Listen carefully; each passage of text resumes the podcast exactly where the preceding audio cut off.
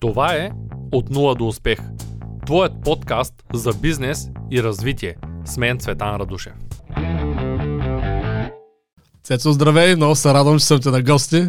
Здравей, здравей, чувствай се като дома си. Аз така се чувствам вече. Днес сме подготвили една много готина тема и тя е откъде хората да започнат с инвестициите. Това е много хубава тема, Цецо. Първо е хубаво хората генерално нали, да се замислят в тая посока и да осъзнаят, че това е нещо много важно за тях. Защото колкото и пари да изкарва човек, колкото да спестява, ако не се може да ги инвестира, идва поредната голяма инфлация, както в момента, и му приключват нали, въпросите спестявания. Сега точно откъде започне човек, може да има различни сценарии. Все пак зависи нали, от целта на човека, която иска да постигне, на колко години е, колко пари изкарва. Много фактори влияят. Но ако трябва едно нещо да кажа, като конкретен тип инвестиция, от която да почне средностатистическия българин, това е така наречената европейска частна пенсия. Аз съм голям фен на този тип инвестиции, ти знаеш, аз и в моя канал пускам много видеа на тази тема. А, много ги харесвам и мисля, че това е изключително добър старт. Освен това в така наречената теория на създаване на инвестиционни портфели, дългосрочното инвестиране винаги е препоръчвано да бъде първо, т.е. дългосрочният тип инвестиции да бъдат първи, а европейската част на пенсия е точно този тип. Това е дългосрочен тип инвестиция. Така че това бих препоръчал като старт. Не бъдете егоисти, подкрепяйте ни с палец нагоре, с коментар, които са безплатни, споделете с приятели, а може да се включите и в някои от обученията по финансова грамотност и търговски умения. Или другите, които за бъдеще ще пускаме, дали? Да, мислим да станат доста. Време е, след като ни подкрепиха и оставиха Да. коментар, да разкажеш малко повече за европейската част на пенсия и защо това е добър вариант за инвестиция. Може би хората не знаят, че не винаги е имало пенсионна система. Тя се появява в този съвременния тип преди около, да речем, 170-80 години в Германия, по времето на Бисмарк. Тогава, заради различни промени, които са в обществото, се променя средната продължителност на живота на хората, качество от 50 на 55 години. И това довежда до една такава прослойка хора, които хем вече не могат да работят, обаче също време не умират. Нали? И това е било за първи път в историята. Да се появят такива хора. И тогава, нали, в правителството в Германия, нали, се замисля дали не е добре да създаде някакъв инструмент, чрез който тия хора да бъдат подмогнати. И съответно до ден днешен, общо това е механизма за осигуряване на възрастните хора, като в началото всичко е работило добре, тъй като за един възрастен, мисля, че са били около 5 или 7 даже млади хора все едно. Така е било съотношението между хората. Нали? 7 млади издържат един възрастен. Обаче след Първата и Втората световна война и Испанския грип, там някъде към 1950 година, вече се ясно се вижда, че нали, това, раждемостта се е обърнала в Европа и вече не е така. Вече стават прекалено малко младите хора, които могат да издържат възрастния. И оттам става ясно, че този модел не работи. нали, Да събираш от младите да раздаваш на възрастните. И тогава се появяват в Европа с сменя парадигмата, се появява личното финансово планиране. Тоест, все, че всеки става сам отговорен за своето пенсиониране и се получават европейските, и се появяват европейските частни пенсии. В България също е било, нали, пенсионната система е била в същия вариант, само че сме били комунизъм тук и сме го пропуснали нали, в този момент. И затова в момента ние сме с много тежко положение. Всички знаят, че пенсионната ни система е фалирала много-много отдавна, поддържа се изкуствено от 15 години, 20 и просто е въпрос на време нали, да приключи. така че оттам така се появят европейски частни пенсии. Те вече няколко поколения нали, европейци, основно немци, нали, защото това все още, все още немските компании са най-добрите в света на тема пен- пенсии. Нали, продължават десетки милиони немци да разчитат точно на тях. Като казвам немци, имам пред германци, швейцарци, нали, там, австрийци, много нали, там, в Англия, в Италия, в Полша, нали, в Източна Европа, все повече хора. И така, това представлява европейската част на пенсия. Ще ми разкажеш ли малко повече? Знаем, че в България хората, които работят, имат пенсионно осигуряване. Да. Моят пенсионен фонд преди години го прехвърлих. Една приятелка ми каза, аз работя към Да. Няма да правя реклама към или Да. коя фирма, искаш ли при мен да дойдеш. Тъй като за мен няма никакво значение, аз не чакам на пенсия, казах добре, с удоволствие, седнахме, прехвърлихме го, получих едно известие, там благодарим, че вие си прехвърлихте пенсията. Какво е по-различното и кое дава тази сигурност на европейската, тя е частна, както ти Да. казваш, тя е по желание, всеки може да го направи, може и да не го направи Точка, като да. стъпка. Какво дава тази по-висока сигурност в европейската част на пенсия спрямо тази в България, която е задължителна като пенсионна, ако сме на трудов Да. договор, И както вече ти каза, и аз съм убеден в същото, тя ще отпадне след време. Да. Ами тук те са два въпроса, които ми задаваш в момента. Точно така. Да, единият въпрос е, може би, с какво европейските частни пенсии са по-сигурни от българските. А втория, може, втората част на въпроса, може би е каква е разликата между европейските частни пенсии и българските пенсионни дружества. Отваряме да. една скопка Да. за едно под въпрос, че защо мислиш, че българската пенсия ще изчезне? Ще обясня, Това да. също е интересно, защото съм убеден, че има много хора сега в канала, които ще кажат, не е вярно, ние ще се пенсионираме. Със сигурност ще се пенсионат въпрос е. Дали ще вземат пари. да, да, да. Значи почне малко отзад напред. Първо да обясня каква е разликата между европейската частна пенсия и българския частен пенсионен фонд. Двете неща са съвсем различни. И причината се крие в пенсионния закон. Ако отворите сега пенсионния закон и прочетете какво пише вътре, ще разберете, че така наречените частни пенсионни фондове в България са частни само на приказки. Защото всъщност държавата казва къде да се вложат парите, които вие заделяте под формата на частен пенсионен фонд. Нали, това включва и задължителния пенсионен фонд, включва и ако искаш, защото нали има и такива доброволни в България. Има доброволно пенсионно осигуряване, което нали, в български пенсионен фонд може да се слагаш допълнително. То също подлежи на закона за пенсиите в България, т.е. обхванато е и съответно Прямо 50% от парите, които човек заделя в български частен пенсионен фонд, без значение дали е задължително или доброволно, отиват за покупка на държавни ценни книжа. Т.е. дава се заем на държавата с тях. Не знам това колко сигурно се вижда като инвестиция. Нали, да даваш пари на заем на българска държава, да кажем, че не е най-перспективната посока.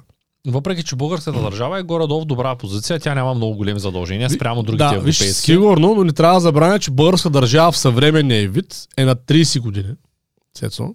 Преди това 45 години беше друга държава, нали помниш? А преди това е имало друга държава предните 60 години. Ти говориш за вида на управление на държавата.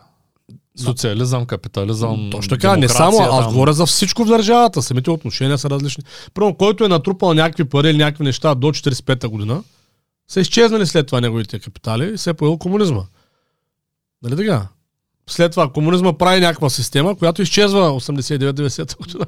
Тоест ние може да видим за, за едни там 100-100 и няколко години, българската държава три пъти се е сменила кардинално нали, правилата, по които функционира.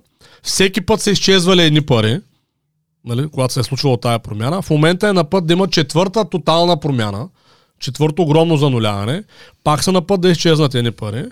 А в същия момент, за същия този период от време, примерно от 120-30 години, компаниите за европейски частни пенсии, на те повечето от тях са на по 150 на по 200 години.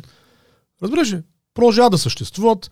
В Европа имало същи катаклизми, като в България, нали знаеш? Имало е Австро-Унгарска империя, после нямало Австро-Унгарска империя. Първо е нямало немска държава, после е имало немска държава. Първо Харватска е била част от Австро-Унгария, после става част от Югославия. Нали, те през цялото време Унгария е била не самостоятелна държава, после става самостоятелна държава. Първо е била към западния лагер, после е била към сос лагера. Нали? В смисъл, през цялото време някакви неща са случвали. Въпросът е, че компании за европейски частни пенсии очевидно са справили много добре. Те продължават да съществуват. През цялото време по-скоро са спазвали ангажименти към хората, с които са работили. И това няма нищо общо. Нали? Тоест, те са такива структури, които имат много голям потенциал при форс-мажорни обстоятелства да знаят какво да правят.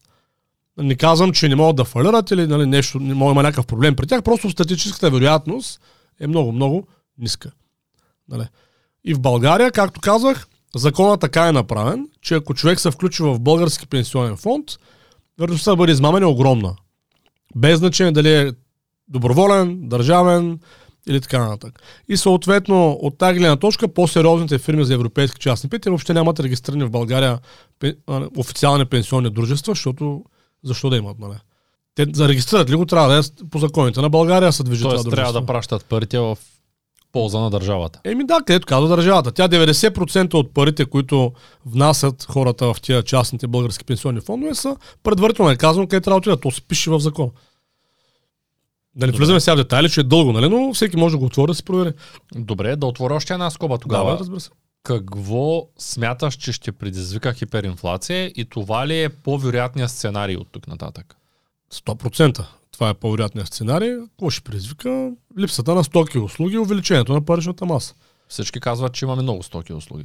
Толкова са много, че някой ги прави. Ма това само да ми кажеш, каква, какъв е контекста с а, инвестициите? Или, Контекстът е защото хората казват, а, сега има срив на фондовата Да. борса, има Да. срив в криптовалутите, има срив в Да. всякакви активи и можете единствено си още държат някаква Да. цена или дори малко се повишават, си Да, още да. има такъв Тренд. а, тренд, да, имотите поскъпват. И хората казват, каква хиперинфлация, ние сега като се запазим парите, това, което сега си купуваме Аха. с един лев, покупателната му способност прямо стоките и услугите, които в момента, а, ако, ако си купиш а, някакъв актив, ако си го бил купил преди 6 месеца спрямо сега, ти в момента, ако имаш същите пари, ще купиш два пъти повече. Ама това, каква е връзката с инвестирането? Просто да мога да я видя да отговоря. Добре, ако аз искам да инвестирам в някакъв актив, Така. криптовалута да речем, или акции, или злато и цената в момента върви надолу, може да, Да. да искам да се запазя парите Ага. с цел след 6 месеца да Разбрах го купя на по-добра цена, Разбрах, да ми да. дойде Виж, На промоция. Разбира се, да. Може да го направиш това. Въпросът е, сър, че когато говорим за едно е да имаш човек да има инвестиционна стратегия, друго е да се занимава с някаква форма спекулации. Защото това, което ти ми описваш като процес, имам пари, изчаквам, купувам, това не е точно, нали, ми звучи като инвестиционна стратегия, това ме звучи като нали, да изчакаме далаверата. Нали, така ме звучи. Да купим на далавера. Защото инвестиционна стратегия какво означава? Означава произвеждаме пари с труд, нали? И част от парите ги заделяме и ги инвестираме. Това е инвестиционна стратегия. И тя е дългосрочна обикновено. И в нея няма много общо колко струва в момента нещо. Нали, Тоест инвестира се не когато цената е добра, а инвестира се когато дойде момент за инвестиране. Това искам да кажа. а той идва когато генерираш приход. Точно така. Това е като фитнеса. Нали, ти, окей, нали, може да си, да речем, по-да се тренира в 10 часа, ма същевременно може пък и да е по-добре в 5 часа след обед, а може би сутринта в 6, ма е най-добре да тренираш, като дойде часа за тренировка. нали, да не си пропуснеш тренировката с дадения ден. Също и с инвестирането. Инвестирането е много повече свързано с навиците, отколкото с... А, Сегашната цена на да, нали, защото това е някаква такава гадаене сега, колко била сегашната цена. Какво значи колко сегашната цена? Важно е дългосрочна стратегия каква е. И аз затова твърдя, че а, европейска част на пенсия е един от най-добрите стартови варианти за всеки един човек, който се може да инвестира, защото тя създава правилни навици. Нали, там договорите са 20 годишни, 25, 30, нали, там са дълги договорите. Поема са фиксирани ангажименти за годишни вноски, примерно, нали, всяка година. И човек си създава една такава дисциплина. Вали гърми, тази година трябва да ги отделя от тия 1000, 2, 3, 5 хиляди, колкото там нали, е преценил, да ги вложи в този вид актив. И за да ги има тия 5 хиляди тази година, той трябва да ги произведе с труда си, нали така?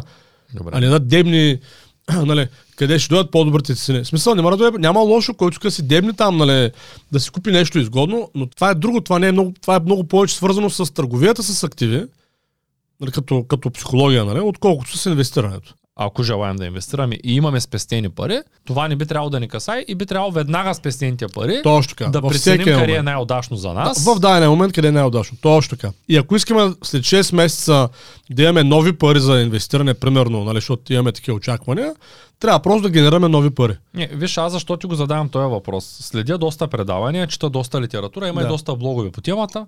Не само български, а и чуждестранни, най-вече чуждестранни, Да. в които говорят следното. Един инвеститор, който да кажем е инвестирал преди няколко години, когато беше бума на зелената енергия в зелена енергия, той сега той инвеститор ясно осъзнава, че благодарение на регулациите и все пак тая зелена енергия за да се произведе трябва да се внесат от някъде електроники от Китай да речем. Обаче сега с тези затруднения в момента не се знае колко ще може да има внос, производство на такива неща. И тези инвеститори, големите тогава, те започват да прехвърлят към тези неща, които преди 5 години ги от- отричаха и започват да прехвърлят от възобновяеми източници към твърди горива. Към Колкото да ги въглища. отричат, пак минаваме на въглища. Ние Да. знаем много добре, че без въглища не можем да се, Точно да се справим. Особено сега, като случайно са пукнаха тръбите, Да. нали, вече ще трябват някакви въглища, няма как да стане. Тоест, един инвеститор, той можем да го разглеждаме под формата, да, ти може да кажеш търговец на инвестиции или някак да го наречеш по друг начин. Той купува нефт, после вижда, че потенциала в злато е по-голям и прехвърля. То това пак е инвестиция. Човек, който държи, да кажем, аз знам, че цената на златото е изкуствено създадена, вярвам в това нещо. Вярвам, че златото сега отново ще започне да намира скорост, тъй като виждаш, че всичко останало върви надолу. И да кажем, част от моя актив го прехвърлям в злато. Това няма нищо лошо. Аз пак съм инвеститор, просто доверието ми към зелената енергия намалява, към твърдото гориво се увеличава по стечение на обстоятелствата и прехвърлям капитала си от един актив в другия, което за мен пак е инвестиция. Тя, инфлацията съществува, активите също се променят цената и нас не би ли трябвало да не интересува все пак какъв ще е. Не, нас трябва да не интересува дали дадената инвестиция обслужва нашата крайна цел. Само това би трябвало да не интересува, защото вижте инвестицията в никакъв случай целта и не е просто да произвежда пари. На нейната цел е да обслужва нашата крайна цел. Всеки като купува тя, да речем, ако някой е купил тя зелени енергии, той го е направил с някаква, би следвал да го е направил поне, с някаква ясна крайна цел. Какво иска да постигне той? Окей. Да, и Така вече, е, да, прав си. да, и тази крайна цел, тя с, нали, естествено, че може да има някакво финансово изражение, може и да няма финансово, зависи колко е едър инвеститора. Нали, защото ако човека вече произвежда повече, отколкото на него му трябват, нали, са инвеститора, примерно, произвежда 10 милиона на година приход, той харчи един. Ако той наистина вярва, че по-добре е за обществото да има зелена енергия, какво трябва да си променя в момента инвестицията, разбираш ли? Да, ясно ми е. Ако аз Има- съм перфектният инвеститор и вярвам да, в зелената предвид. енергия, но не искам замърсяването от твърдото гориво, Примерно. то би трябвало като един Ами да. перфектен инвеститор да се стоя в Ами зелена да, енергия. защото то, окей, сега взривиха газопроводите, има война, но утре, други ден това ще изчезне. Тя няма да изчезне възобновяемите, нали, този тип енергия няма да изчезне, като посока. Да, да, ако трябва да се храня от тези инвестиции, тогава е друго. Но Ма това са различни неща. А, нали, Ако имаш друга цел, ако имаш цел, примерно, която е свързана с, да речем, имаш малък капитал, нали, примерно, имаш 100 хиляди капитал, той ти осигурява, да речем, 10 хиляди на година приходи, ти искаш да имаш 100 хиляди на година приходи, нали, от инвестиции, т.е. трябва тези 100 хиляди някакси да ги направиш 1 милион. Отново не е ясно дали трябва да сменяш инвестицията. Нали, защото ако тази инвестиция в зелена енергия, която си направил преди време, все още има потенциал за нарастване, въпреки че няма да е рентабилна следващите 3 години, що да я местиш? Разбираш, тук много зависи каква е целта на инвеститора. И е абсолютно погрешно да се гледат моментно състояние на нещата. Това е все едно в една кола, разбираш, да гледаш моментно колко разход на гориво имаш. Нали, много ясно, кое е на горнище, нали, и сте много хора в колата, може да е 35 на 100. Кое е на долнище, може да е Да. 5. да, обаче в крайна сметка ти искаш да стигнеш от Шумен до София и да имаш някакъв среден разход за този период. Нали, ще минеш през населени места, ще спреш, ще запалиш, ще... Нали, А, Това ми напомня на старите BMW-та, дето имаха една стрелка, дето има до, до 25 или до 30 и после има плюс безкрайност и хората като караха BMW едно време, така познатите ми казаха, гледай как гори много и дава газ и тя мръдва до плюс безкрайност, но това е е момент. като почнеш да поддържаш 120, тя почва да гори Да, 8. бе, да, бе, разбира се. Същото е с инвестициите. Тоест, нали, много е важно човек да си знае каква му е стратегията. Какво иска да постигне. Между другото, Илон Мъск, той много добре говори за това. Нали, аз много харесвам от тази гледна точка. Нали, той много често казва, че не може да разбере защо толкова много инвеститори гледат къде е печалбата потенциалната, като много по-правилно е да се гледа къде има нужда от инвестиции. Колко интересна гледна точка. Еми, той затова е Елон Мъск. А, така. Защото много хора гледат къде могат да изкарат, а също трябва да се гледа къде има нужда в економиката от инвестиции. Защото, примерно, това, че в момента са взривили тръбите и минаваме на въглища, въобще не означава, че изчезва нуждата от възобновяеми източници на енергия. Нали, не означава това.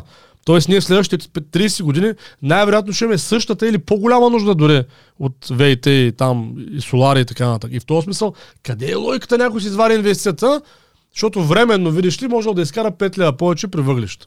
И Нали? така работи човек. Еми, да, няма, нали? тук- Нормално е. А, Виж, Не, питаш, за мен е ма, нормално, да. Ра- разбирам Ясно те. е, че за теб перфектният инвеститор трябва да се интересува. Тоест, по тая логика ние не трябва да инвестираме в вакцина, ако не вярваме в нея, дори да знаем, че тая вакцина ще изкара доста Ами, пари за нас. Точно така, и, Защото- според, и това, това е според мен правилният модел. Пак да подчертая, нали, когато говорим, за това е важно, нали, човек как тръгва в инвестирането. И аз затова препоръчвам толкова много тия пенсии. Защото те са класическа форма на стратегическа дългосрочна инвестиция. Променят мисленето на човека. Един човек един път научи ли го да мисли в хоризонти 25-30 години за инвестициите си, защото ти това го правиш на ти пенсията, ти се подписваш за 25 години, точка. Нали?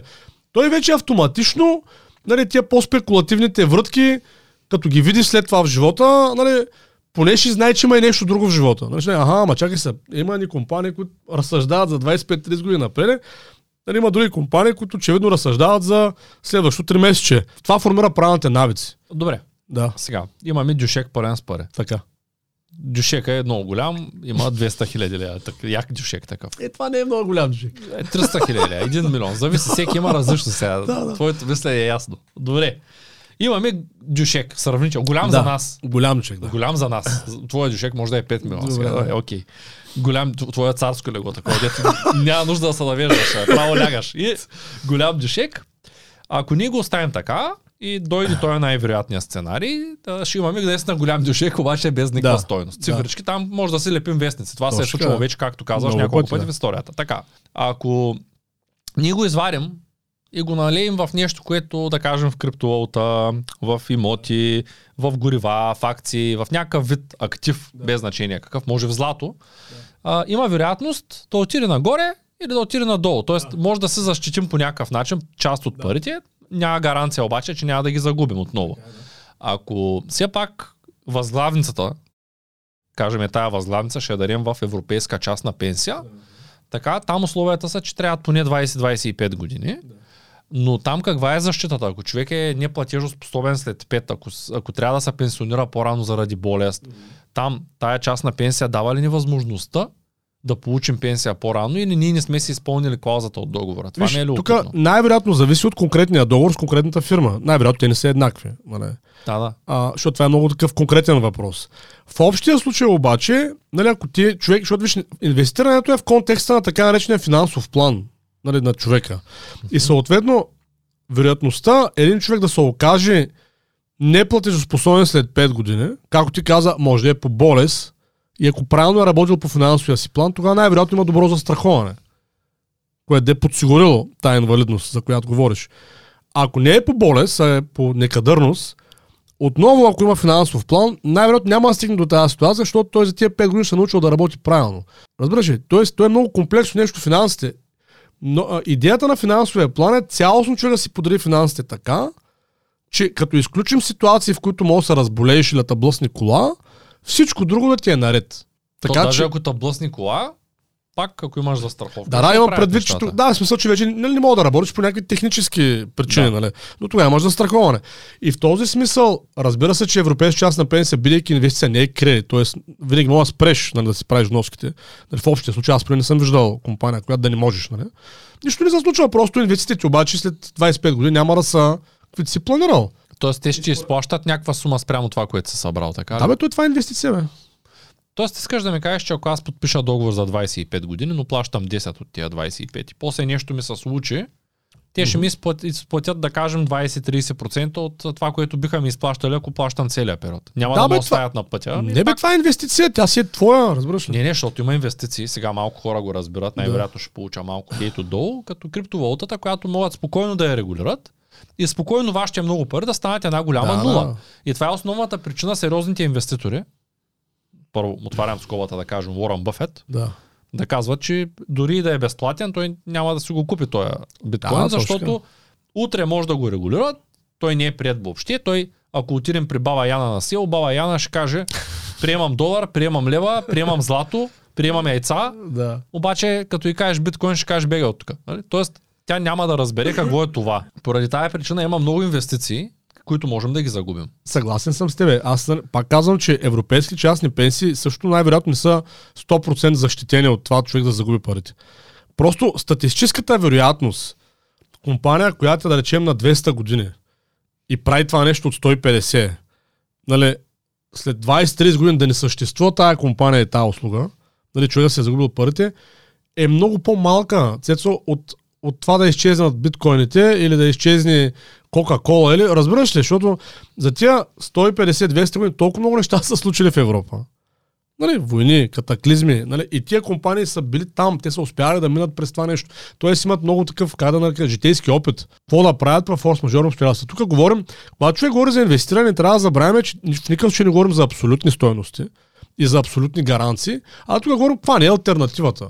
Да, е, да, то да, това е. с пари, какво да го правим? Разбираш, защото ние трябва да го направим нещо. Нали, Вариант едно си го държим до шек с пари, вариант 2 да го вложим в биткоин, вариант 3 да го вложим в европейска част на пенсия, вариант 4 да го вложим в някакъв актив. Нали, някакви варианти имаме. Да, и има ние някакъв- гледаме статистически кой вариант е по-удачен. Само да кажа, европейска част на пенсия според мен е много добър старт за инвестиране, нали, когато човек иска може да инвестира, но в никакъв случай не е единственото нещо. Просто го подчертаем това. Защото въпросът беше с кое е добре да започне. Да, да, защото ако, ако Нали? човек има достатъчно финанси, той е добре, както казаш, да има застраховка и да има европейска част на пенсия, но той все пак, ако има достатъчно Да, бе, финанси, може разбира да се, си купи бе. някакъв Ма, разбира се, той даже е задължително. Просто искам да кажа, че това е добре да се почне, защото създава правилните навици. Защото почне ли, примерно, с биткоини, те ни създават правилните навици. Аз, примерно, имам много приятели в момента, конкретно сещам за един, дето няколко пъти ми е декларирал, нали, че много съжалява, че не ме е слушал последните години за някои неща, които съм му казвал. Mm-hmm. Нали, говорим сега приятелство. Той казва, Ей, за да бях послушал, нали, много пари загуби заради това. И до ден днешен постоянно ми казва, след 3 месеца и ще направя какво така, след 6 месеца, нали? И през цялото време минават тия 3-6 месеца, той нищо не променя в това, което прави, защото той инвестира само единствено в криптовалути. Така е почнал на времето. Това му е било първата инвестиция. И така се продължава. И той просто е отровен от, а, как да кажа, от наркотика. Сега плаче, преди 6 месеца се е смел. А, и вика, след 3 месеца излизам, например, с някакъв процент там и инвестирам в какво така. Викам, добре, идват 3 викам, какво става? Викам, ще идваш. Сега не е най-подходящия момент. Викам, виж, той няма да дойде най-подходящия момент. Нали? Не, не, не, тук и ми обяснява разни, знаеш там, форкове, моркове, нали? Минават 3 месеца, още по-зле. Викам, Ние графики, дето никой не ги разбира. да, и в един момент, това искам да кажа, че понякога, ако тръгнеш все едно с грешния крак напред, може да развиш навици, които след това да ти се отразят зле, защото той, примерно, в момента е много назад заради големия спад сега. Нали, Последния, който се случи тук преди вече стана много време. Нали, не са възстановили тия криптовалути и той просто чака да се възстановят, защото той е уверен, че се възстановят. Да, нема и това сте, знаем, че те както... Да, може да се възстановят, нали, аз не казвам, че не може да стане това, обаче може да паднат и то е тото. Да паднат още надолу, нали, с още с 50%. И какво ще прави тогава? Разбираш ли? Има да чака. Да, докато ако си има някакъв, нали, ако човек почне с някакъв такъв по-класически консервативен а, актив, нали, какъвто е такъв европейски пенсионен фонд, нали, просто там няма, няма изненади нали, големи. Там си е ясно. Даваш ни пари, не мога да забогатееш безкрайно, обаче трудно мога да ги загубиш. И така една сигурност ти дават. Все едно като спасителната лодка на твоя инвестиционен план. Дай ми малко повече информация. Да кажем, че искам да ти стана, аз нямам още европейска част на пенсия, искам да ти стана клиент. Да. А, какви са въпросите, които ще ми зададеш и какво горе-долу ще получа? Тоест, а, на базата на какво формирам моята идея за инвестиция. Ами бих те питал, примерно, да речем след колко години си го представяш като крайна дата, в която да можеш да получаваш едни пари без да се налага да работиш. 30. Да, и бих те попитал колко пари би искал тогава да получаваш на месец, прямо сегашната стоеност на парите. На базата на това, което аз си мисля, към днешна дата, след 30 години, за да живея по начина по който живея, искам да получавам, тъй като смятам, че няма да има деца за отглеждане на тая възраст вече и такива неща. Ще имам други разходи, най-вероятно ще хора за риба. А, да кажем 2000 евро. Да, за да имаш 2000 евро пенсия на месечна база, ти трябва организиран капитал горе-долу около 200 000 евро. 200 000 евро. Да, да се събрали след 30 години. И тъй като ти нали, ще ги даваш прямо година година по-малко, нали, няма да ги даваш на куп, тия, които ги даваш, те ще произвеждат някакви пари. Сега в момента много го смятам, нали? Да, да, да, да. Образно ориентирай. ме. Образно, значи ако за тия 30 години отделиш едни 60-80 хиляди евро, нали, за 30 под форма, да, Тоест по 3000 на месец. А на година. на година. извиняй. По-скоро на година, да. Примерно около 3000 на година, ако отделяш тия 30 години, накрая ще имаш минимум едни 200 хиляди евро и ще можеш да имаш тая опция за 2000 евро на месец. Това звучи доста добре. Окей, Това е, да. да кажем, че стигна до тази възраст, а, изплатя всичко, което имам да изплащам. Тия 2000 евро ми ги дават всеки месец като пенсия, докато Да. съм жив. Ами както Това е решиш, условието. виж, той това е частна сделка, нали? На- Като е частен фонд. И накрая, когато дойде този момент, ти решаваш.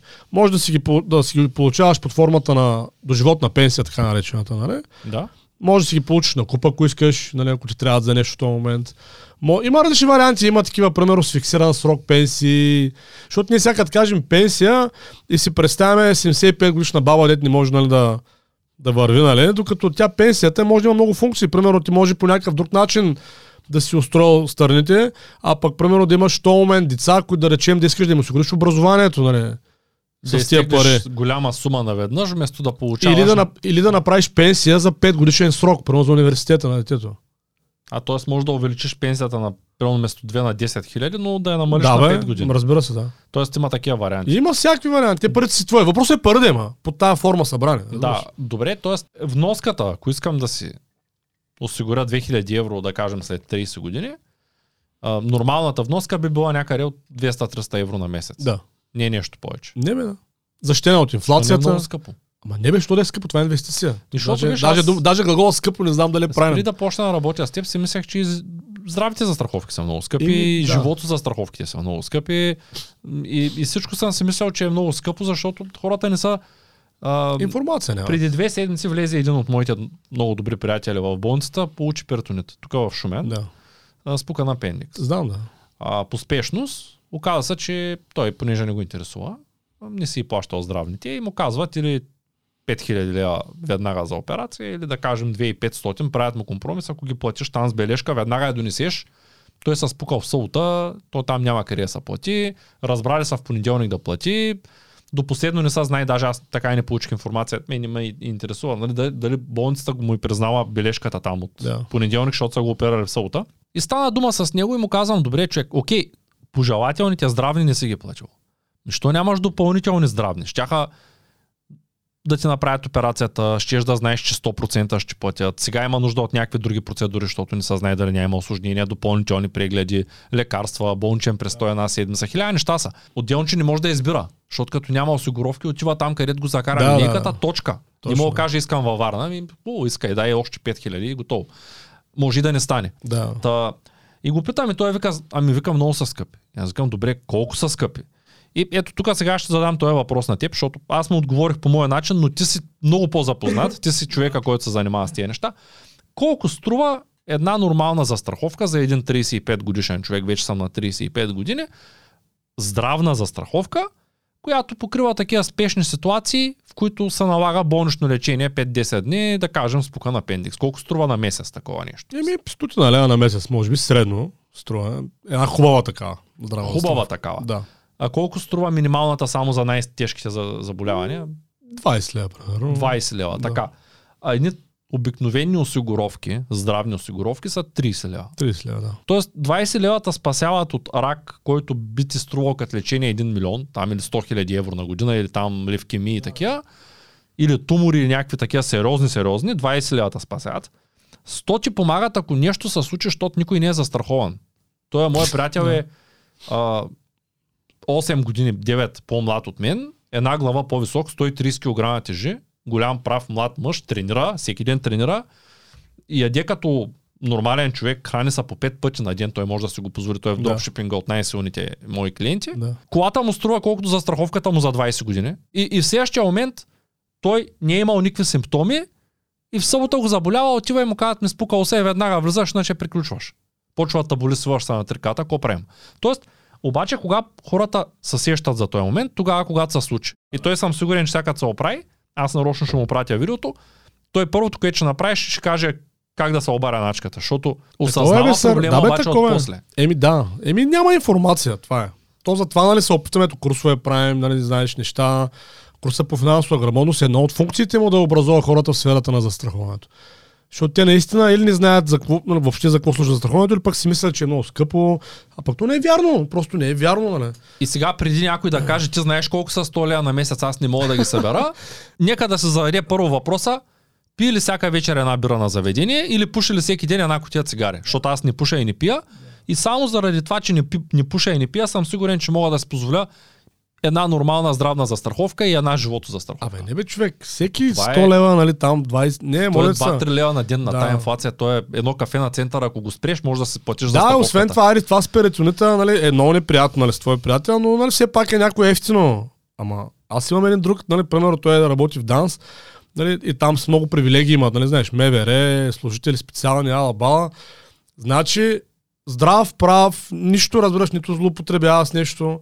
Отказа му единия бъбрек, трансплантация се наложи. С всичките без пари там ефтини неща и бонуси, които имат нали, служителите на МВР, особено тия в дансаджите, накрая пак не му стигнаха 30 000 евро. Пак не му стигнаха 30 000 евро, трябваше да ги извади от джоба си, нали, да ги даде. И той няма 30 000 евро. Откъде ги взимаш тия 30 000 евро? Нали? И това са ефтини варианти. Да не почна с левкемиите, нали? деца по 6 000 долара на 6 месече.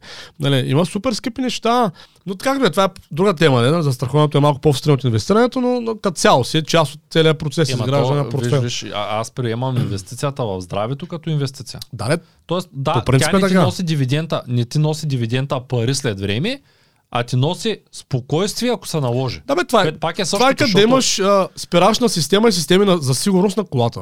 Да. Ти не ги, по, ти не ги купуваш колата заради спирачките и ербеците. нали? Обаче, ако се може да спреш. Напротив, точно заради това си купих Lexus. Преди, ти не знам дали ти, знаеш, нали, преди но- тая да. кола си купих Lexus. Да. И как си купувам Lexus? Хората звънят в България и почват. Сега има ли турбо, има ли не знам каква там, колко джанти, там цола и така нататък. И аз звъня на моя търговец, който съм решил, че харесах се най-после Lexus Facelift, там точно определен момент, дете си ми беше мечта, определения модел. Звъня и го питам. Има ли 6 airbag Нали, защото той казва така, здравейте, аз казвам, може ли да ви питам за автомобила или кой с който продавате? Да, разбира се, аз знам всичко за него. Той ми е моят семейен автомобил в момента, там движа се децата с него. И аз му задавам въпроса колко airbag има. И от другата страна, да, аз ето. И той вика, човек, очаквах да ме питаш колко, дали има два комплекта гуми, а, Да, да. джантите Всичко колко друго, са да. големи, нали, вика, кой вика заинтересувал, има ли възглавници странични въздушни? И аз му казвам, човек, преди да ти се обаря, гледах, два дена преди да реша да сменям колата, гледах краш тест на Корса, карах Корса Б. И на манекена, като гледате Корса Б краш тест, напишете в YouTube, на манекена му хвърква главата през вратата с удар 60 км. Това стана така. Хорих да я обслужвам, майстора каза няма ли да смениш тази кола вече, може да си позволиш нова. Аз му казах, няма никакъв смисъл, тя вече всичко е по 2 лева. И той каза, гледай един краш тест. И аз се прибрах като един любопитен човек, написах краш тест Корса Б. И първото, което направих е да почна да стърся кола. Защото, нали, и, и така Да. осъзнах, че имам нужда от това. Същото да. е с застраховките. Тоест, Така е, така. е. поради тази причина казвам, инвестицията в застраховка живот също е инвестиция. От застраховката живот оригинален е и смисъл е, ако човек умре, нали, семейството му да получи някакви пари. Това е оригиналната идея нали, на застраховката живот. Млади прави мъже, правят по едно, две, три деца. Хуре, утре катастрофираш с корсата или без значение, нали, Да. нещо случва. Какво става с женати и децата? Какво става? Откъде имат пари да продължат напред? А това са, може би, едни от най-ефтините застраховки, нали, живот застраховки. Да. За щастие, хората относително по-рядко умираме, нали, така непредвидено, но факт, че се случва. Нали, факт се случва и това не мога да го разбера. Отделно аз съм го казвал, не знам тук дали в някои от подкастите, но със сигурност съм го говорил и в моя канал. Нали, хората може би не знаят, но един от най-архетипните сигнали за една жена, че мъжа много държи на нея, всъщност е застраховката живот в нея на полза. Не знам дали го знаеш това. Защото жената като почне да ражда, тя почва да има едно такова притеснение, че може да остане сама. Това може да е, защото мъжа може да я напусне, нали? те тогава стават по-ревниви, нали, такива, нали, къде ходиш и така нататък. Но също така има подсъзнателно притеснение, че нали, може да загуби мъжа. Нали, затова просто е така. И съответно един от най-архетипните неща, които помагат за, сплотяване на семейството е Например, за половин, половин милион една застраховка на жената и кажи, кажи, едно прави застраховка, дай полицата. да видиш как просто се променя погледа е. Нали, тя ска, ей, това не стига, че докато е жив, ми даже ако умре, нали, ме е подсигурил. Ема то е така, ти не можеш просто да ги завъриш тия деца и да кажеш не ме интересува. И то още по-лошо е, че човек като се разболее от някаква такава сериозна болест, дори да е купил вече две жилища на изплащане, дето ги е взел под найем, трето собствено, къща, парцел, събрани 100 000 евро в банката, той като се разболее почва да мисли само как да плати лечението и Точно почва да така. продава и Да, всичко да, отива да. наобратно. Точно И да. тък му се натрупал 1 милион активи с цепел от бачкане и буквално за 6 месеца се зануляваш наобратно. Точно така. За Защото си мислиш, че а, нищо няма да се случи. И в един момент си кажеш, ей да ги бях дал тези там 100 лева на месец, всичко ще да е наред. Да, бе. И, и е много смешно, защото доста често аз не съм застраховател, не съм в Together консултант, въпреки че съм си поставил за цел 2023 до края, нали, тук може да лепнете обещано, да стана а, регламентиран по всички там с изпити Ти търговец си много интересен човек, но това си е твое право, Това като е- искаш. Да, добре. Да, аз искам да знам. Добре, Това е добре. много важно, обаче искам освен да знам и да мога да, да получа документа. Не, Защото бе, няма, няма проблем, да просто, иначе... просто е усилие, което, нали, щом ти е любопитно, заповядай. Казаха, че е много трудно, искам да видя колко пък е трудно. добре. Значи, това е, нали? Да. Малко се предизвиках сам. Та, не съм търговец, но, но много често като стане дума, хората, които говорят с мен и те казват, аз искам да пробвам, после да създам фирмата. Тоест иска да прави бизнес без да има бизнес. да. И аз винаги питам, ами, имате ли застраховка на автомобила имам. А, имате ли здравна? И те казват, нямам. Нали, то, това го давам като пример. Тоест, всеки си плаща задължителната застраховка, всеки си плаща, когато нещо е задължително, задължителните здравни осигуровки, обаче, ако може да прескочи каското, за страховка живот, за страховка здраве, той не го интересува това нещо до момента, в който не му се наложи. И по същия начин те не си плащат данъците. Имам една камара колеги, ням, нямат фирми, защото са почнали да пробват, то се е получило и всеки път играе сметката. Ема аз сега за какво да им давам 10 000 лева за данъци на година? Еми защо? Защото като си лягаш, си лягаш спокойно. Знаеш, че няма ти звънни утре напи да ти каже, айде моето момче запори 200 хиляди с глобите. Да, Затова то- си лягаш. Да, спокойно. то може би не само той е наказателният момент, защото нали, ти си прав за него, но нали, по-скоро и това, хората да имат това разбиране, че живеят част от общност. Нали, ако никой не си плаща данъците, тя ще изчезне тази общност. Еми ние затова изчезваме. Точно за това изчезваме. Да, да, Точно да. един, и скоро един човек написа, вие как, за колко правите този канал, като България след 10 години знаете, че е 3 милиона и след Да. още 10 я няма. Ами ние зато и го правим, за да не е 3 милиона Виж, след 10 години. Напиши му, че след 200 години ачката е планирал от неговото семейство да има 2 милиона. Ей, Аз съм го сметнал до ето 5 човека, нали, минимум 5 деца. Ако ги възпитаме по такъв тип култура и те имат по 5 деца, 5 по 5 по 5 по 5, за 9 поколения ставаме 2 милиона и 300 хиляди. твоето семейство. Да, бе. За 200 години ще го правим баланса. Вие скоро ставате 5, Четири да, скоро ставате да, 4, да. А, 6 като семейство, но 4 да. деца. Ами значи пожелавам тя са поне колко идва там. Еми, жена ми по сега 5, дигна на... 10 да станете. Да. Еми, тя 8 иска жена ми да правим, така че да, 10. Тя иска 8. Тя. Аз мислех, че ти искаш 8. Не, ние се бяхме разбрали за 5. Аз 5 А, искам. Тоест почти сте изпълнили таргета. Да, да, като. Но искам да кажа, че математиката работи. Да, за 10-20 години човек е прав. Нали? Но за 100-200 години моята математика също работи. Той е имал много периоди в историята, когато определени територии нали, много силно се размножава. Нали, имало много хора, после стали малко, после пак стали много. То, това е естествен цикъл. Нали. Добре. а Константинопол, когато го превземат а, османците, е бил 40 000 човека. Нали, смисъл. От милион и половина става 40 хиляди, сега е 20 милиона.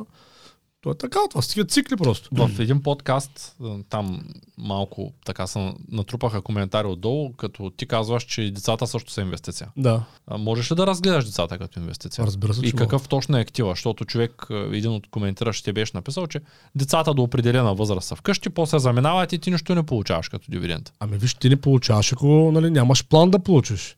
Той е същото, той от същия човек, нали, без да знам кой е той, най-вероятно също случва и с парите му.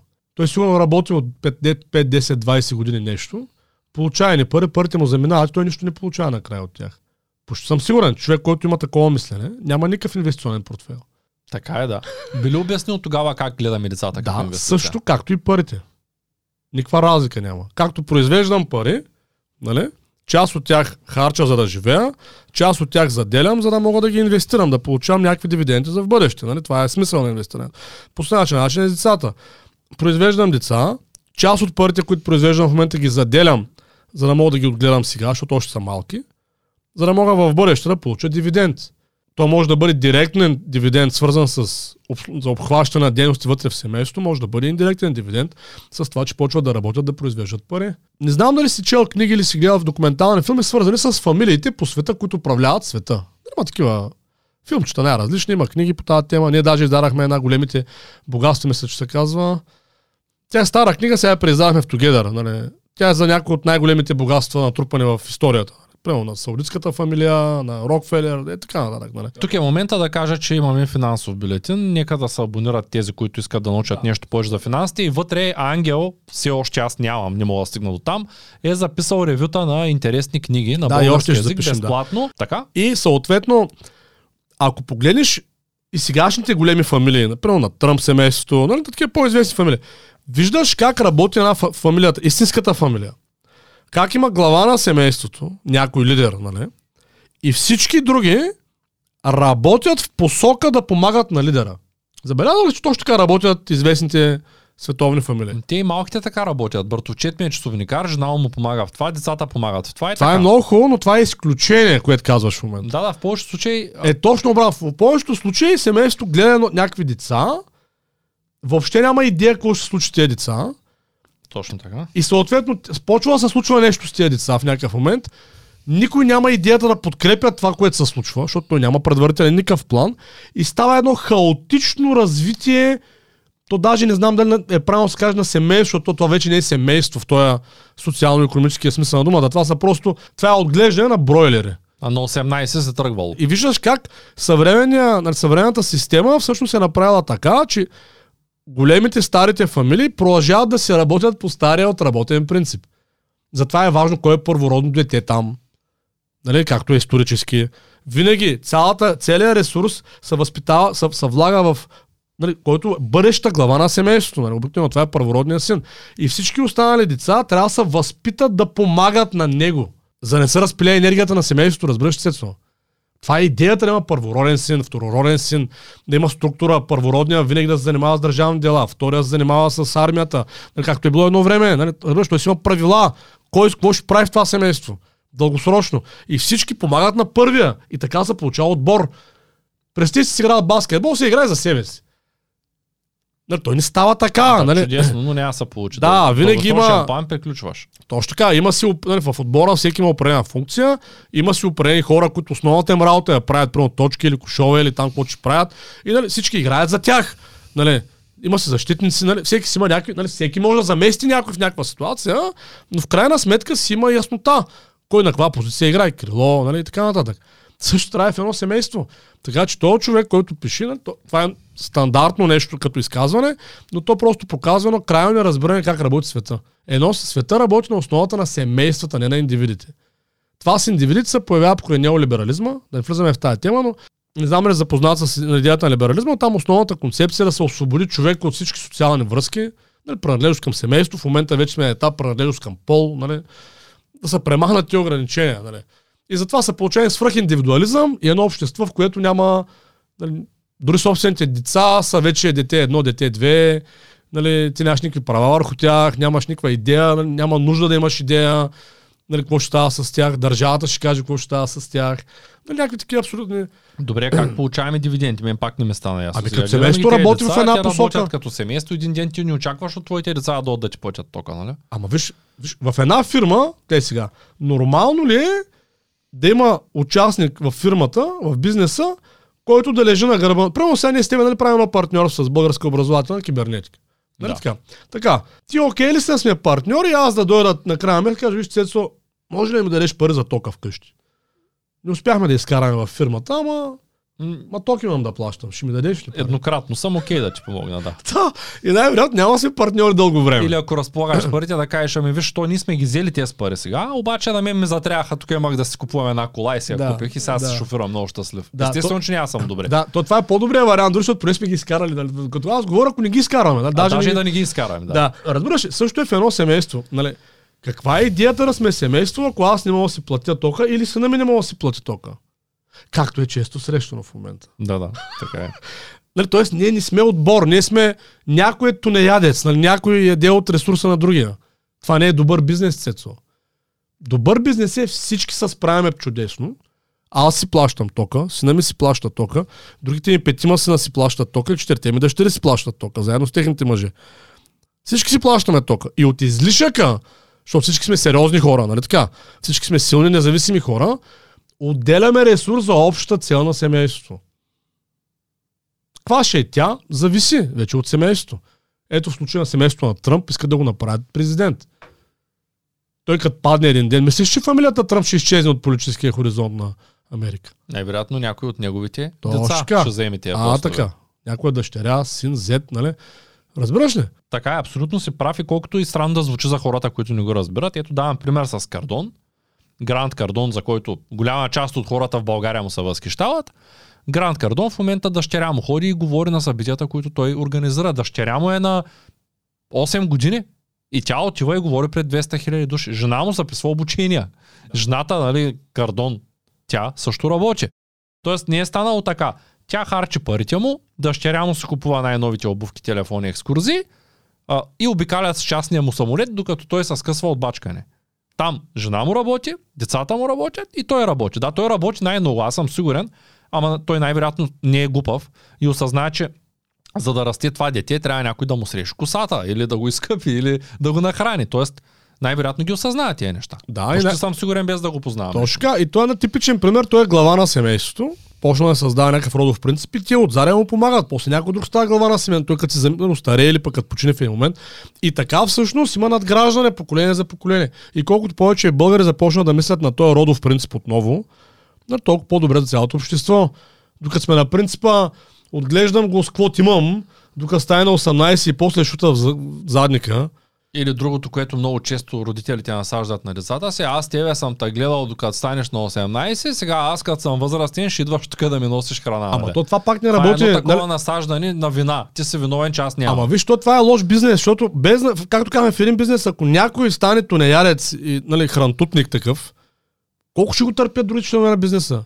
Тук не е идеята някой да, да, да паразитира върху гърба на някой друг. Тук идеята е да има синергия. Всички да са силни независими, т.е. родителите да възпитат силни независими деца, да инвестират в тях колкото е нужно, за да станат силни независими и след това тия хора влязат в отбора. Имах един приятел, дето ми се разсърди преди време, като му казах, нали, за мен жената приема формата на съда, в който стои.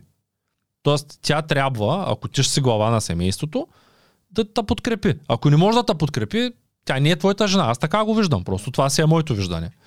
И моят приятел е спортист, не пуши цигари, не употребява алкохол, много готин човек, сериозен в работата си и се намери едно момиче, което постоянно е по кръчмите, постоянно пуши цигари, само за глупости мисли. И аз му казах, човек, това не е твоята приятелка. И той каза, ти не ме, не ме разбираш, уж си ми приятел. И аз му казвам, виж, тя е, може да е красива и всичко да ви върви, но тя не е твой човек. Защото тази жена утре ще гледа децата, тя ще пие алкохол, ще пуши цигари, ще ходи по кръчми, тя не е твой човек. Ако и той го правеше, да кажа, ах, намерили са, нали, те се, ще пият бира, ще се викат на здраве, а, да, нали, те са един за друг. Но за мен, ако ще се прави едно семейство и то трябва да работи като семейство, то трябва мъжа и жената да си пасват, те да се разбират, да се подкрепят и оттам да тръгне всичко с децата Да, и, нататък. и да имат общо разбиране за економиката на семейството си. Но, нали, то, това е И супер някой важно. може да ме опрекне и да каже, че нямаш да вземеш жена си, ако години са се в случая, нямаш да я вземеш, ако тя пушеше. Ами тя като се запознахме пушеше, аз преди да излезем за първ път не знаех, че пуши, защото се запознахме на работното и място. И, и аз си казах ясно, че а, майка ми също пуши, има хронична белодробна болест и аз наистина не искам един ден жена ми да дава пример на децата ми как пушат. Ние казах спри цигарите, аз не излизам с тебе. Да, се, просто да. го казах и тя, тя го разбра и тя каза ми, то аз и без то искам да ги спра отдавна и ти като не пушиш, никой не ма дразни и спря цигарите. Не е заради мен, Да, да. а защото зна, знаеше, че това за нея не е добре. Тоест то има е много възглед. Да, да, да. Така че да, най-вероятно нямаше да се оженя за жена. Нали, Аз още не съм се оженил, нямаше да се сгодя за жена, която а, пуши постоянно цигари, защото просто виждам вкъщи какво е. Родителите ми ми дадаха този пример като малък. Видях какво е. Баща ми сега е супер, майка ми е много болна, защото не, че, няма гара... не, че има гаранция, ама като пушиш много, винаги се отразява в дългосрочен план. Това е А, за този коментар. Окей, да. Да. да. Доста изчерпателно, т.е. Между другото, това пак са, да се върна само, да свържа с коментара, това за коя е стартовата инвестиция. Имайте пред ти от вас, които имат деца, че отново пак европейските частни пенсии са супер добра стартова инвестиция, която да предадете като знание на децата си. Защото това е инвестиционен продукт, който може да направи с малко пари и да се почне рано. Нали, детето като стане на 18, като почне вече да, да има право да сключва такива Може и с някаква много по-малка цифра да Да, започнеш, бе, може да 30 50 лева на години, 50. месец, разбираш, да, така. И, нали, и той, ти просто му създаваш правилните навици нали, на това дете. Нали. Да почне да отговорно се отнася към парите, а не ти да само банкомата, нали, то само да идва и да казва, дай ми 50 лева за това, 20 лева за това, 100 лева за това, нов телефон, нов ансук, нов кам, тротинетка. Лошото е, че много хора гледат на, на децата си като на нещо, което трябва да го презадоволят и оттам идва този проблем. Ама Нали, то това пак е, че- свързано с инвестицията, липсата на предприемаческо мислене. То това е, нали, защото много хора са наемна работа и тук още повече пък за тия хора идва специално курса по финансова грамотност. Малко трябва, един родител, за да може наистина да си подреди семейството, трябва да схване какво е с предприемач. Какво означава да имаш цели, свързани с финансите. Защото, между другото, в курса нали, много лесно се вижда, когато човек започне да си прави финансови цели и план за постигането им, ти семейството ще не ще почва да бъде въвлечено в това нещо. Нали, защото ето ти си почнал, нали, там ме разправяше там с Moneyfy да, Да, да, да, след, почваш да следиш парите, почваш да се заделяш някакви, опа, ето, тук мога да отделя, да направя, примерно си няма офис, това да направя, това да направя.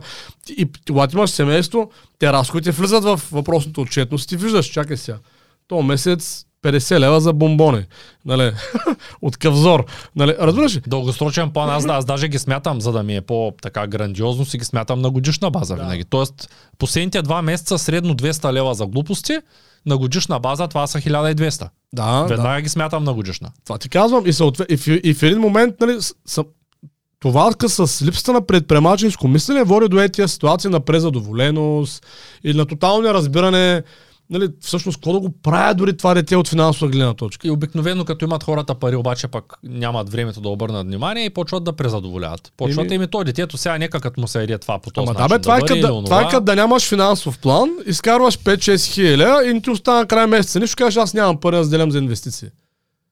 То е същото, то е навика 8 да... дена на спа, примерно. Да, и или на ресторанти постоянно, или си купувам глупости в мола и те просто парите си изтичат. Винаги можеш да си Да. купиш нещо скъпо. Да, да. А затова и вчера се спрях, бях си поръчал нещо за 2500, замислих се и си казах аз такова имам и се върнах. Тоест, защото хората иначе стават едни трупат вещи за нищо. И това е. Добре, сега, а, все пак ще има много хора, които ще кажат, добре, говорим за стартово финансово инвестиране, Какви са другите опции, освен европейската част на пенсия? Тъй като ние нищо не казахме за криптото, за имотите, за горивата, за Не, акциите, сър, виж, за казвам ти съвсем неща. директно, нали? Ти го казвам. Ако говорим за стартова инвестиция, възможно е в частен разговор, нали, в частна ситуация, даден човек по една или друга причина, по-добрият вариант за него да е друг.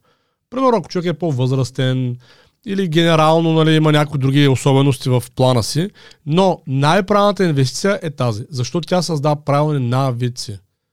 Просто разбира, се, ако човек е на 50 години, може би е закъснял. Нали? Какво би му казал на него? Еми, там трябва да седим да видим, защото той като цяло няма много време. Нали, трябва нещо по, по-динамично да е, нещо по, как да кажа, по-високо рисково. Защото той физи... няма физическо време, разбираш, смисъл човек на 50 години, колко да има още. Да се развива. Еми, примерно Максимум 10, още айде 10-15. 15, да, до- то няма. То. Там трябва вече да се види хора. Да, това са частни случаи. Знам, че има много такива хора. Със сигурност не, нали, мога да свършим нещо и с тях, но Добре. по-добре по-рано се почва с тези неща. После, вече имаме европейска част на пенсия, подсигурили сме се здравно, дали сме на жена си ключа за жилището и сме казали, той е на твоето име. Свършили сме цялата тая готина работа, в която вече знаем, че е осигурено това семейство финансово. Нали, в пирамидата на Масло сме там, където има достатъчно за, за храна, ток, вода и Да. така. А, също така сме здравно осигурени, колата има каско и сме пенсионно Да. осигурени. Какво правим от там нататък? Нека да засегнем тогава, защото аз искам за тия активи нещо. Да, много е важно да сме си направили някакъв финансов план, такъв а, свързан с личните на финансова цел, за да знаем как искаме да живеем.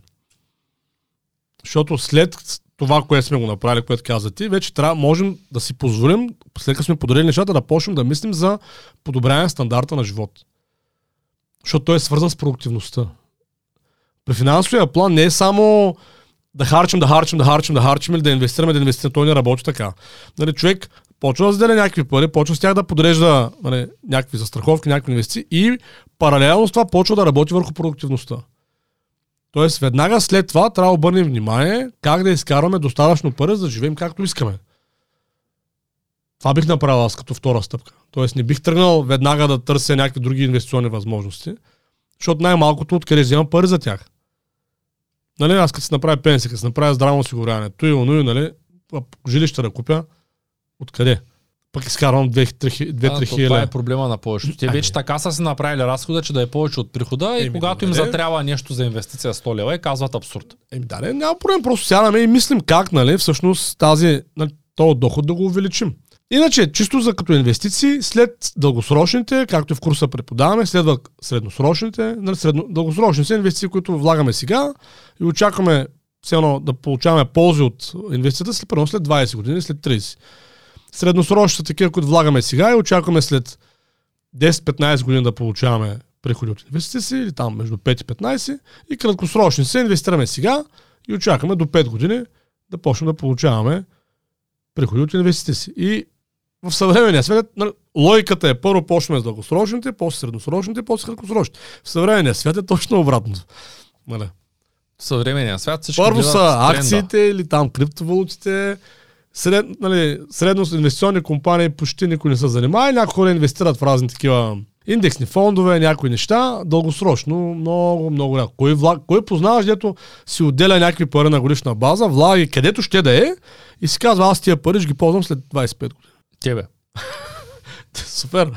Йо, преди, че няма много такива Няма, хора, нали? няма. Нали, какви 25 години? Аз какво ще правя с 25? Каквото правят всички немци, швейцарци и австрийци. Какво правят японци? Добре име на тях. Нали? Те заплатите са високи. Как ще Да, бе, точно така. Ама И- какво коментирам? Просто хората си имат е такива планове още от млади, нали, съответно, като стане на 50-55 години, той се пенсионе, почва обикаля света. И ние ги гледаме тук, идват и казваме, ей, колко им е добре държавата. Да, бе, тя е същата като нашата, просто хората функционират по друг начин с нея.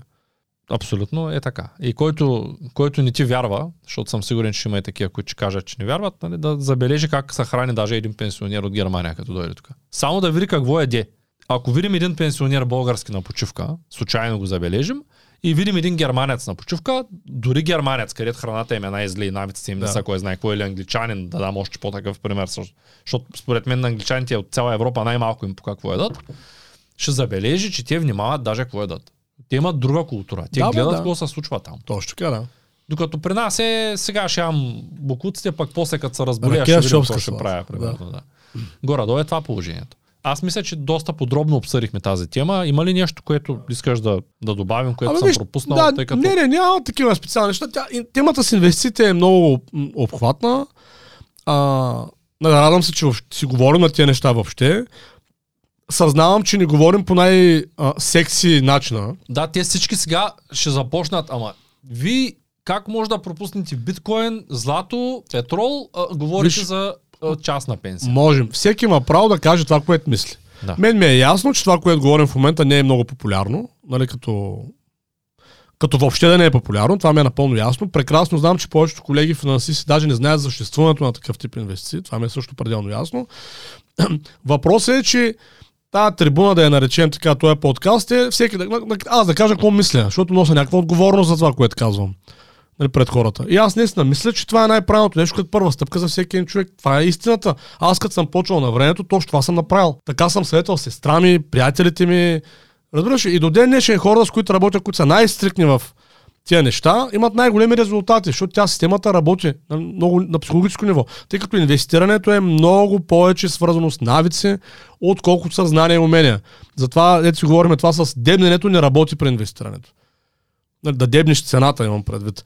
Това работи при професионалните инвеститори, нали, които нали, вече това, това целодневно това работят, имат опит, на хиляда човека а, така, такива да... като Уорън Бъфет. Той може да си позволи да дебне. И той даже и той, между другото, ако, сте, нали, ако човек е запознат с как функционира, той също много, много не дебне.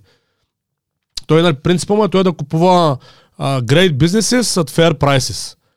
Нали.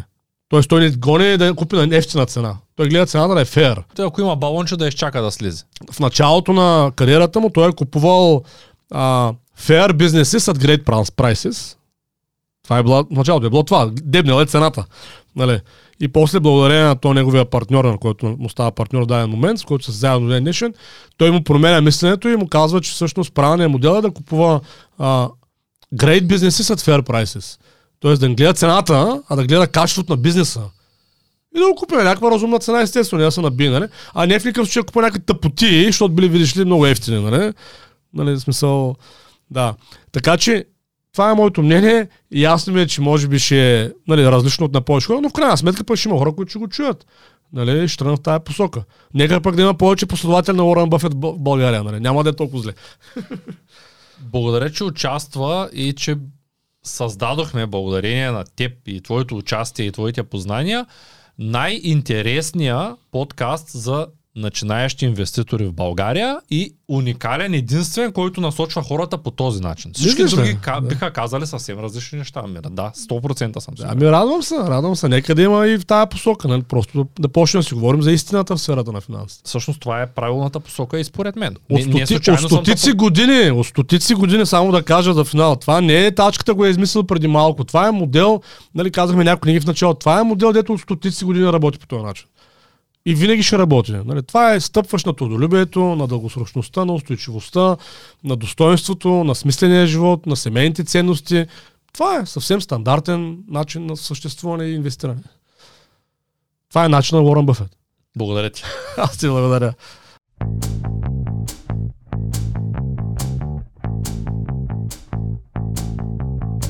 Това е От нула до успех. Твоят подкаст за бизнес и развитие. Smen Cvetan Raduše.